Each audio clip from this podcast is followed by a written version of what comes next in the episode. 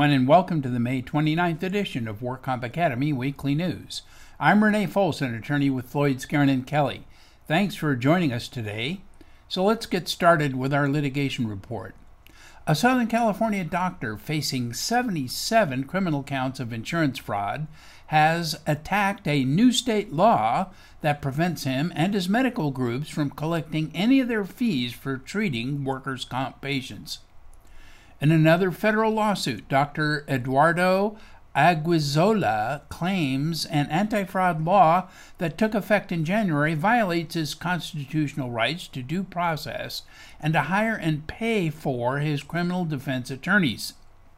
Plaintiffs include Vanguard Medical Management Billing, One Stop Multi-Specialty Medical Group, One Stop Multi-Specialty Medical Group and Therapy, and NorCal Pain Management Medical Group, medical billing companies, and other businesses connected to the doctor's practice.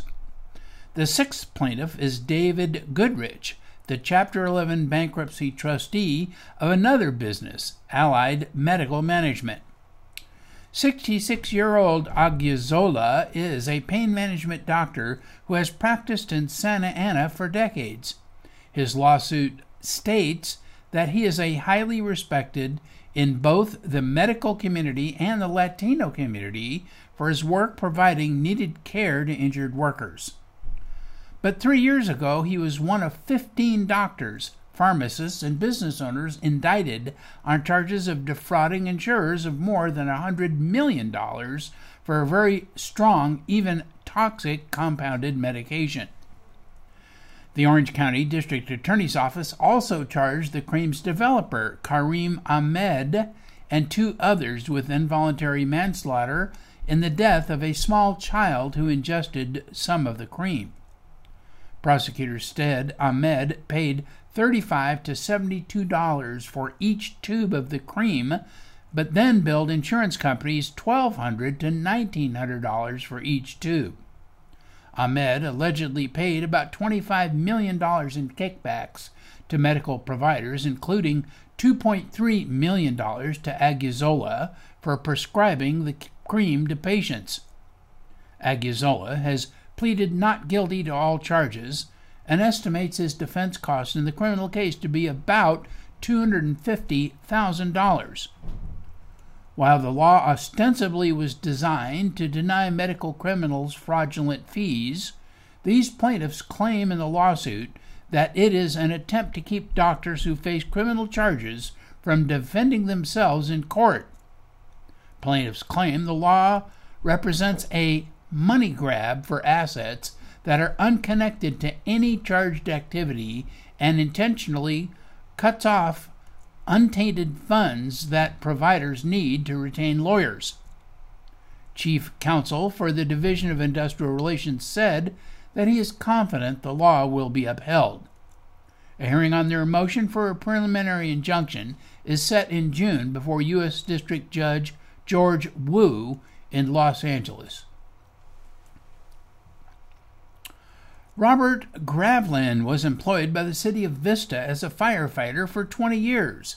He filed claims for several injuries sustained during the course of that employment, including cumulative trauma injury to the heart and hypertension and to his skin in the nature of skin cancer. He claims injuries were sustained from when he started working in 1975 until April 2002. The date he received medical information diagnosing hypertension with an indication of permanent disability and request for treatment. These ending dates were based upon the reports of QMEs in each specialty.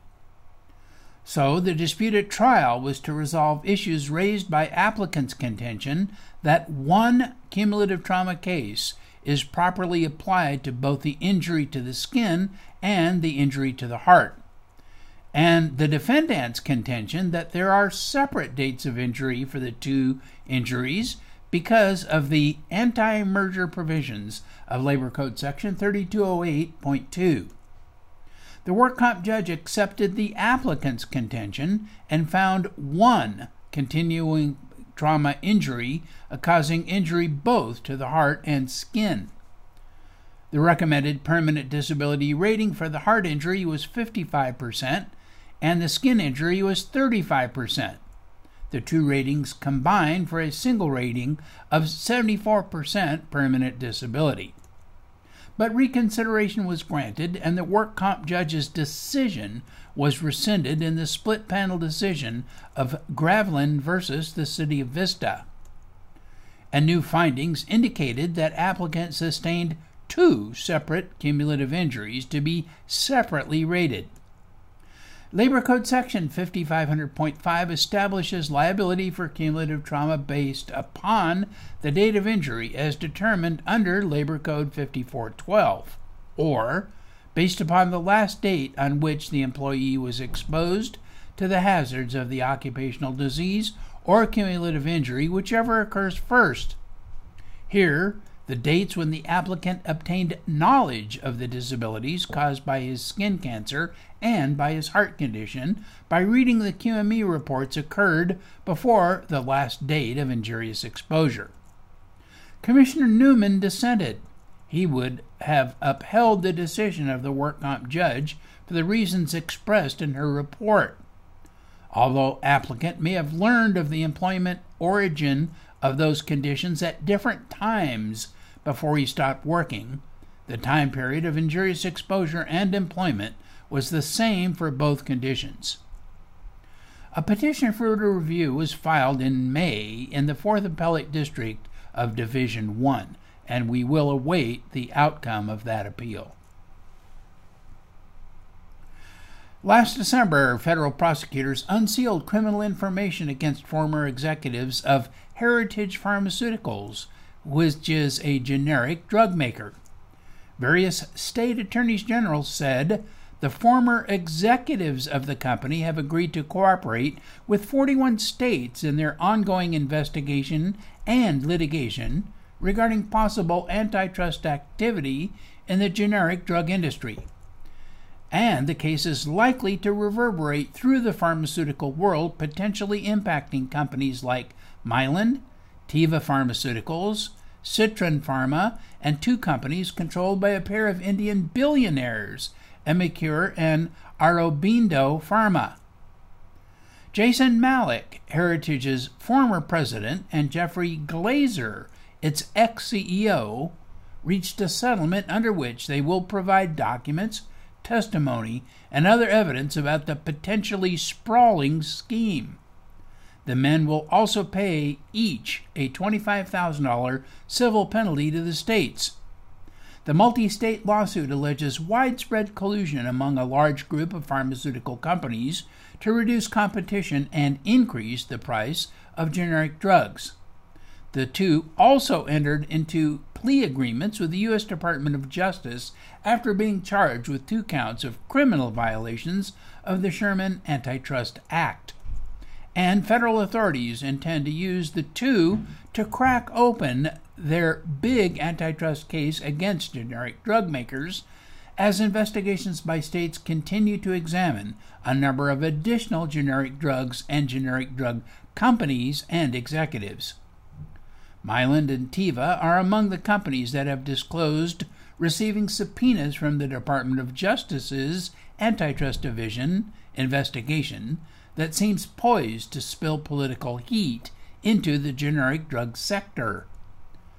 Malik and Glazer are also named in a RICO case filed by their former employer last year. The suit alleges that before they were fired, Glazer and Malik looted tens of millions of dollars from Heritage by misappropriating its business opportunities, fraudulently obtaining compensation for themselves, and embezzling its intellectual property. Glazer and Malik accomplished this brazen theft by creating at least 5 dummy corporations, which they used to siphon off profits through numerous racketeering schemes. The U.S. Department of Justice and 28 states have reached an $8 million settlement this month with CVS Omnicare Incorporated, the nation's largest nursing home pharmacy company, resolving allegations arising from a whistleblower lawsuit. The feds allege that Omnicare, in an effort to increase profit, designed and implemented an automated label verification system that utilized a less specific drug code known as MedID instead of the more specific National Drug Code, or NDC. This system resulted in the submission by Omnicare of claims for generic drugs different from those actually dispensed to patients. The government alleged that the false manufacturer and the NDC information on the labels and within Omnicare's electronic dispensing information affected Omnicare's ability to properly track and, if necessary, conduct patient-level recalls of such drugs. The whistleblowers will receive more than $2 million as their share of the recovery and to resolve their employment-based claims against the company.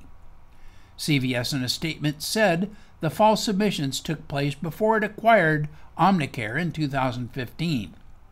Omnicare neither admitted nor denied wrongdoing as part of the settlement. But, with that being said, this is certainly not Omnicare's first run-in with the law. Last October, Omnicare agreed to pay over $28 million to resolve allegations that it solicited and received kickbacks from pharmaceutical manufacturer Abbott Laboratories in exchange for promoting Depakote for nursing home patients. According to the government, Omnicare disguised the kickbacks it received from Abbott in several ways. One of them was through supposed grants and educational funding through Omnicare's Review program. Omnicare claimed the program was a health management and educational program, but the government described it as simply a means by which Omnicare solicited kickbacks. In 2014, another lawsuit settled for $124 million that accused the company of offering kickbacks to skilled nursing facilities in exchange for their continued selection of Omnicare as the main drug supplier. The case originated in 2010 when a former Omnicare pharmacy manager, Donald Gale, filed a whistleblower case against the company. And in 2009, Omnicare paid $98 million to the federal government to settle 5 whistleblower lawsuits and government charges that the company had paid or solicited a variety of kickbacks. The charges included allegations that Omnicare solicited and received kickbacks from a pharmaceutical manufacturer, Johnson & Johnson. And now our crime report. 3 family members and 2 doctors were charged with felony insurance fraud related to what prosecutors described as a $22 million urine testing billing scheme that operated through sober living homes in Southern California. Another family member was charged along with the first 5 defendants with conspiracy to commit medical insurance fraud. The charges were revealed 2 days after publication of Southern California News Group's investigation into the region's rehab industry, including the shady practices of some sober living homes and the excessive insurance charges some rack up for urine tests. The investigation revealed that fraudulent urine tests, often performed by labs owned by the owners of the rehab or sober living homes, were a main tool in the industry some used to bilk millions from insurance companies. And the article referred to chronic drug users as commodities exploited by a growing world of drug and alcohol rehab operators who put profit ahead of patient care. Certainly not all rehab centers are fraudulent, but the explosive industry growth is remarkable. Malibu has 47 licensed rehab centers, but only a population of fewer than 13,000 people, making it the city with the highest per capita concentration of rehab centers in California. Number 2 is Costa Mesa, with 102 centers and a population of about 110,000 people. And Pasadena, Murrieta, San Bernardino, Woodland Hills, Long Beach are all among the dozens of communities in Southern California where 10 or more rehab centers have opened shop. In all, the Southern California region is home to 1,117 licensed rehab centers, a number that does not include thousands of unlicensed sober living homes where addicts live as families. Prosecutors said Philip Ganong of Bakersfield and Pamela Ganong of La Jolla owned sober living homes in Orange County, Bakersfield, Los Angeles, and San Diego, and also formed a medical testing lab. They are accused of bilking four insurance companies, Aetna, Anthem, Cigna, and Healthcare.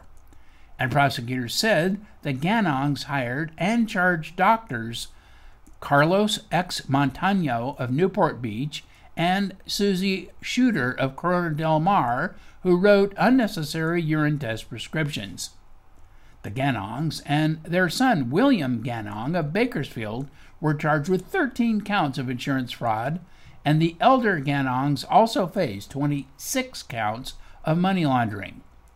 Pamela Ganong's sister Susan Stinson of Carlsbad was charged with conspiracy to commit medical insurance fraud.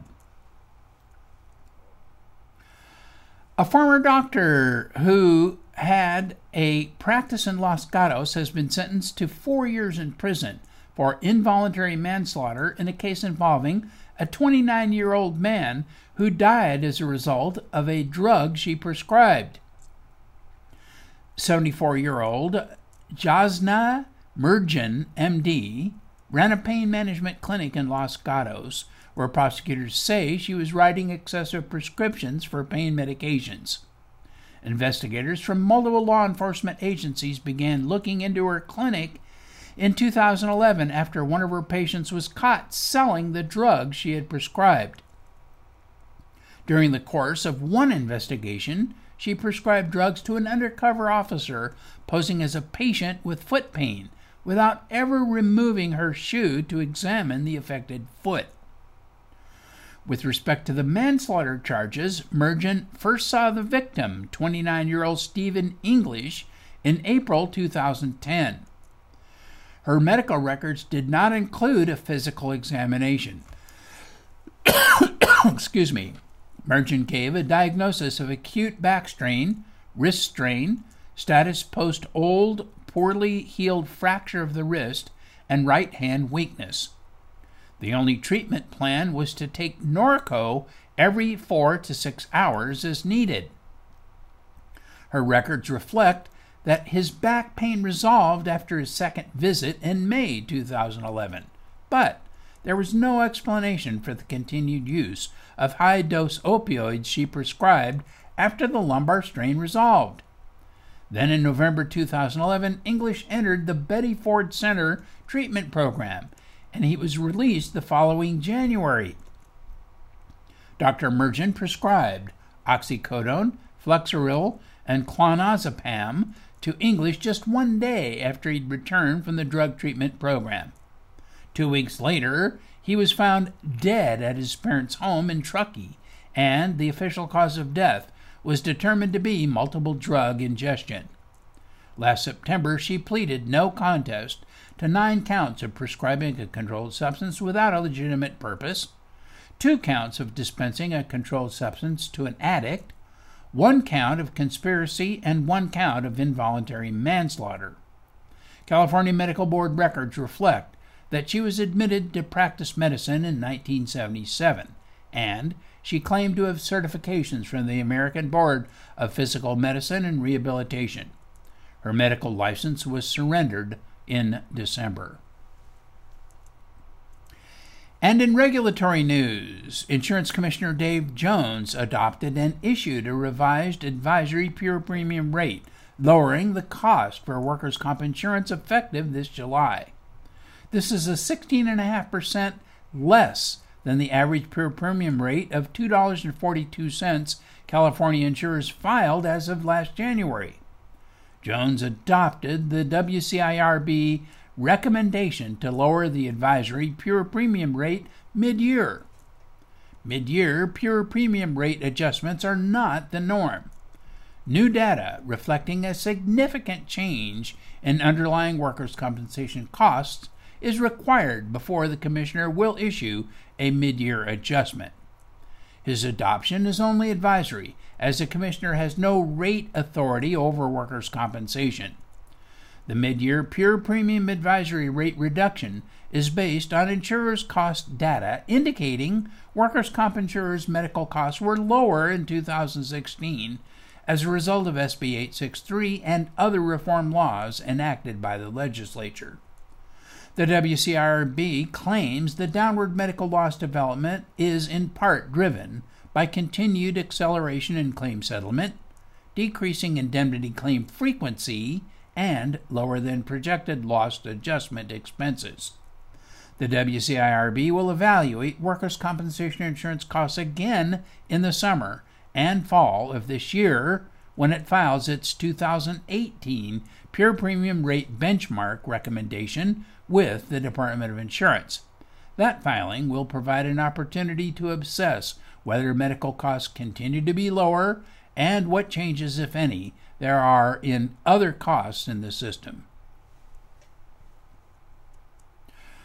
A proposal considered by California lawmakers would substantially remake the healthcare system by eliminating insurance companies and guaranteeing coverage for everyone.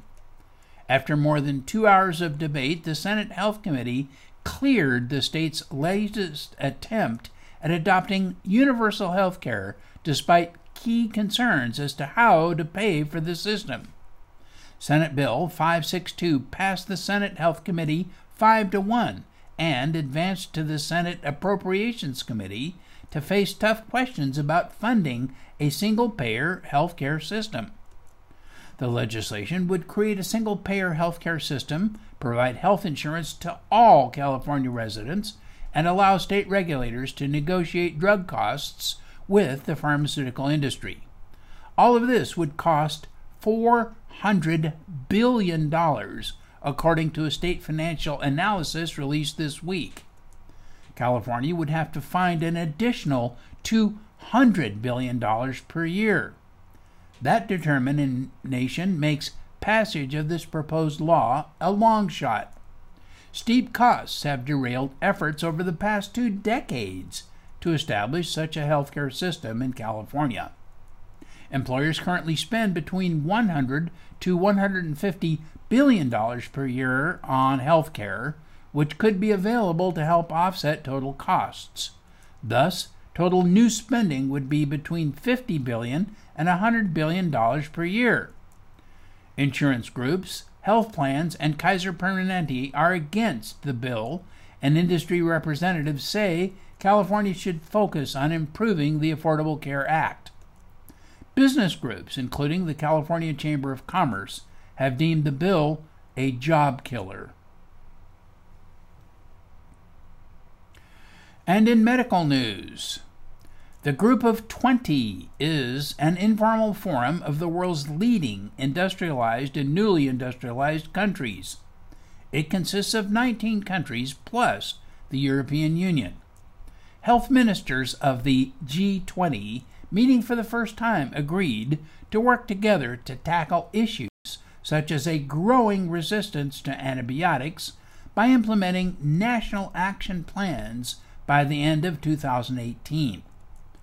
Under the World Health Organization's Global Action Plan, national action plans are among the most important measures for minimizing antibiotic resistance. Germany is leading the way and has adopted its own antimicrobial resistance strategy.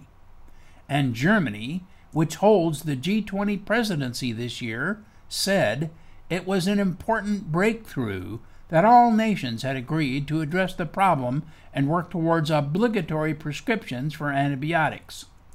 The 20 nations also pledged to strengthen health systems and improve their ability to react to pandemics and other health risks. The results of the meeting will feed into a G20 Leaders Summit in Hamburg this July. While the discovery of antibiotics has provided cures for many bacterial infections that had previously been lethal, overprescription has led to the evolution of resistant strains of many bacteria. An EU report last year found that newly resistant strains of bacteria were responsible for more than 25,000 deaths a year in the 28-member bloc alone.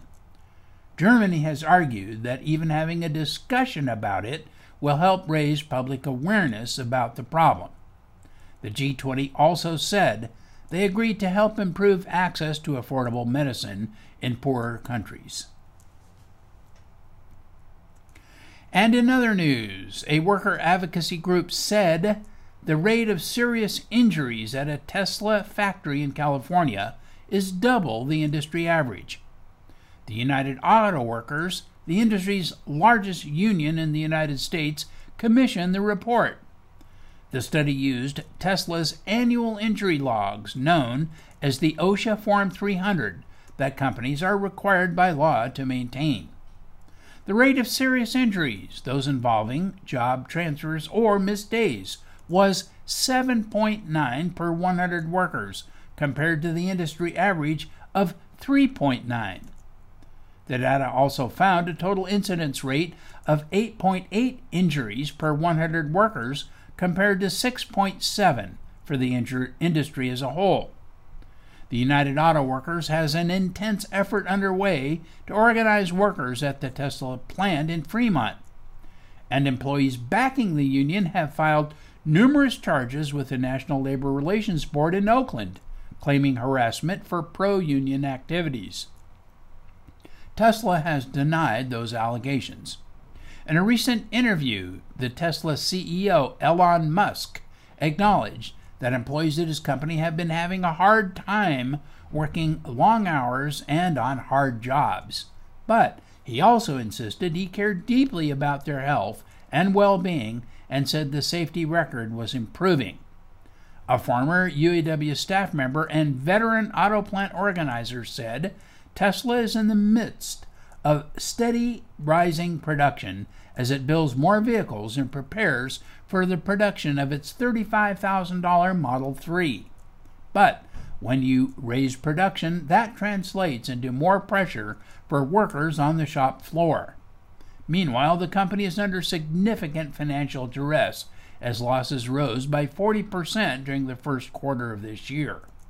However, Musk said that sales and revenues have grown with production, with sales up by about 65% from the first quarter of last year to 25,000 vehicles, while revenue doubled to $2.7 billion. And that is all of our news and events for this week. Please check our website daily for news updates, past editions of our news, and much, much more. And remember, you can subscribe to our weekly news podcasts and special reports using your iPhone, iPad, or Android device by searching for the WorkComp Academy with your podcast software. Again, I'm Renee Folsom, an attorney with Floyd Scarn and Kelly. Thanks for joining us today, and please drop by again next week for more news.